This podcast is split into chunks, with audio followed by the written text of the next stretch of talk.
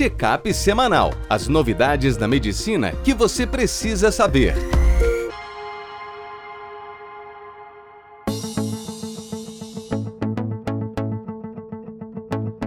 Olá a todos, meu nome é Ronaldo Gismondi, eu sou editor-chefe médico do portal PebMed. Bem-vindos a mais uma edição do Check-up semanal com as novidades da medicina que você precisa saber para começar a semana atualizado.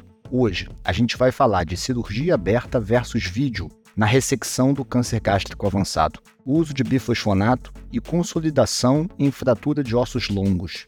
10 coisas sobre idosos na UTI, melhor antiagregante, antiplaquetário no paciente diabético e coloca um stent. E o que é o transtorno alimentar restritivo? No primeiro texto, Felipe Victor, que é nosso cirurgião, laparoscopia versus cirurgia aberta, qual é a melhor para tratar o câncer gástrico avançado? O grande receio que existe é que na cirurgia laparoscópica a visualização não seja boa e, com isso, as margens e os linfonodos não sejam adequados. Um ensaio clínico multicêntrico com 507 participantes comparou a laparoscopia com a cirurgia aberta. Eles observaram que a cirurgia laparoscópica teve um tempo operatório maior, cerca de 90 minutos a mais, porém com menos perda sanguínea. Outras morbidades associadas não tiveram diferença entre os grupos. O acompanhamento do paciente mostrou que a sobrevida livre de doença foi igual nos dois grupos, 73,9% no convencional e 75,7% no laparoscópio, sem diferença estatística. Além disso, a taxa de recorrência, em torno de 17 a 18%, também foi igual entre os grupos, mostrando que a laparoscopia é eficaz e segura como uma opção para a cirurgia nesses pacientes. No próximo texto, Rafael Hertal, nosso ortopedista, o uso de bifosfonato prejudica a consolidação de fratura de osso longo? Aqui é uma avaliação retrospectiva com a base de dados do Medicare, o, do Sistema de Saúde dos Estados Unidos. Pegaram idosos que tiveram pelo menos uma fratura de osso longo tratada cirurgicamente. Eles observaram, no período de quatro anos, 111 mil participantes. E eles selecionaram, então, o grupo deu 9,4%, 10 mil pessoas, com pseudoartrose, com problemas na consolidação desse osso. Eles observaram que o grupo com pseudoartrose era um pouquinho mais novo, uma diferença de 79 versus 80 anos. Tinha maior proporção de indivíduos brancos e maior quantidade de comorbidades, medida pelo índice de Charlson.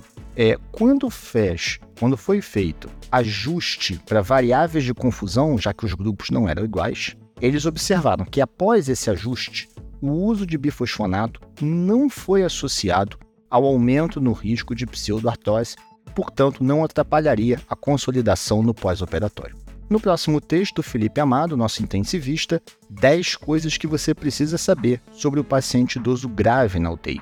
Os idosos são talvez a população mais comum na UTI. O primeiro passo é que, na chegada do idoso, você deve envolver a família no seu cuidado, ter um ambiente que previna o delírio e, se possível, já começar conversas sobre o quão invasivo o tratamento vai e o momento de iniciar os cuidados de fim de vida. A gente sabe que os idosos apresentam alta mortalidade na UTI. Por exemplo, em indivíduos com mais de 80 anos, a mortalidade chega a 25%. Além disso, também é maior a mortalidade no hospital após a UTI, mas antes da alta para casa. Cerca de 20% dos idosos morrem assim. E mesmo quando vai para casa, a recuperação funcional é pequena. Só 25% dos idosos conseguem retornar à função cognitiva e física semelhante a um ano antes de internar.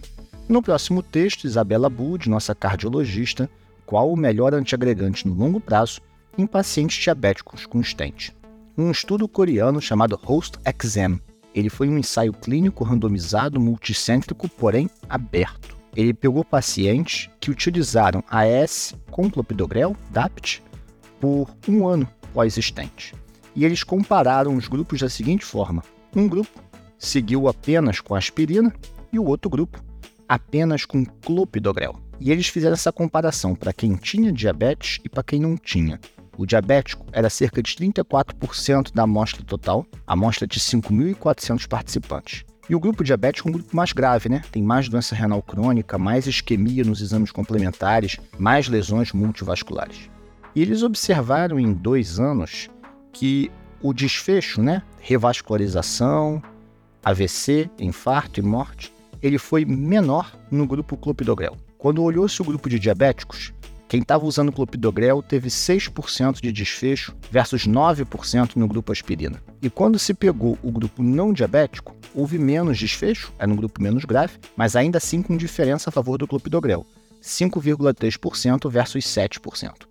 Isso dá um NNT, o número necessário para tratar, de 1 para 37 no grupo com diabetes e de 1 para 63 no grupo sem diabetes. Isso sem aumento do risco de sangramentos maiores, o que provavelmente vai influenciar muita diretriz no futuro sobre qual antiagregante que a gente usa no longo prazo nesses pacientes. Hoje a preferência é pelo AS, mas talvez o clopidogrel tenha um espaço a cumprir, principalmente no doente mais grave. No próximo texto, Vera Lúcia Andrade, nossa gastroenterologista, transtorno alimentar restritivo, também chamado de transtorno alimentar evitativo, ou TARI. Ela destaca para gente que queixas relacionadas à alimentação com uma preferência por certos alimentos, eu só como aquilo, seletividade, ou alimentos que não come de jeito nenhum, restrição alimentar, são muito comuns, seja na criança ou seja no adulto. Quando que isso vira um transtorno? Quando isso leva a alguma deficiência ou comprometimento funcional. Normalmente são sintomas como dor, enjoo, distensão abdominal, ou quando pela ausência de um alimento, a criança ou adulto passa a ter algum déficit nutricional.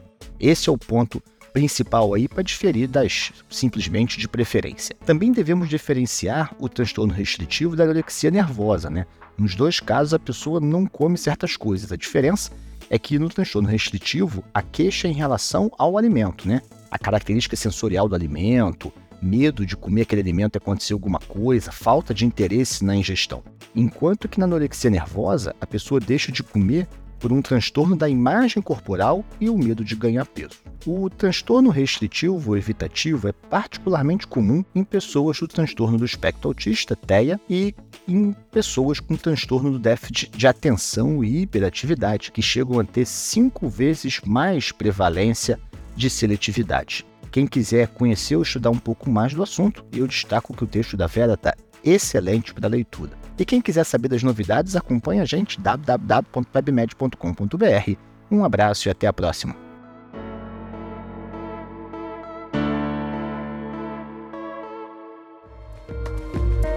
Este foi mais um check-up semanal com as novidades da medicina da última semana.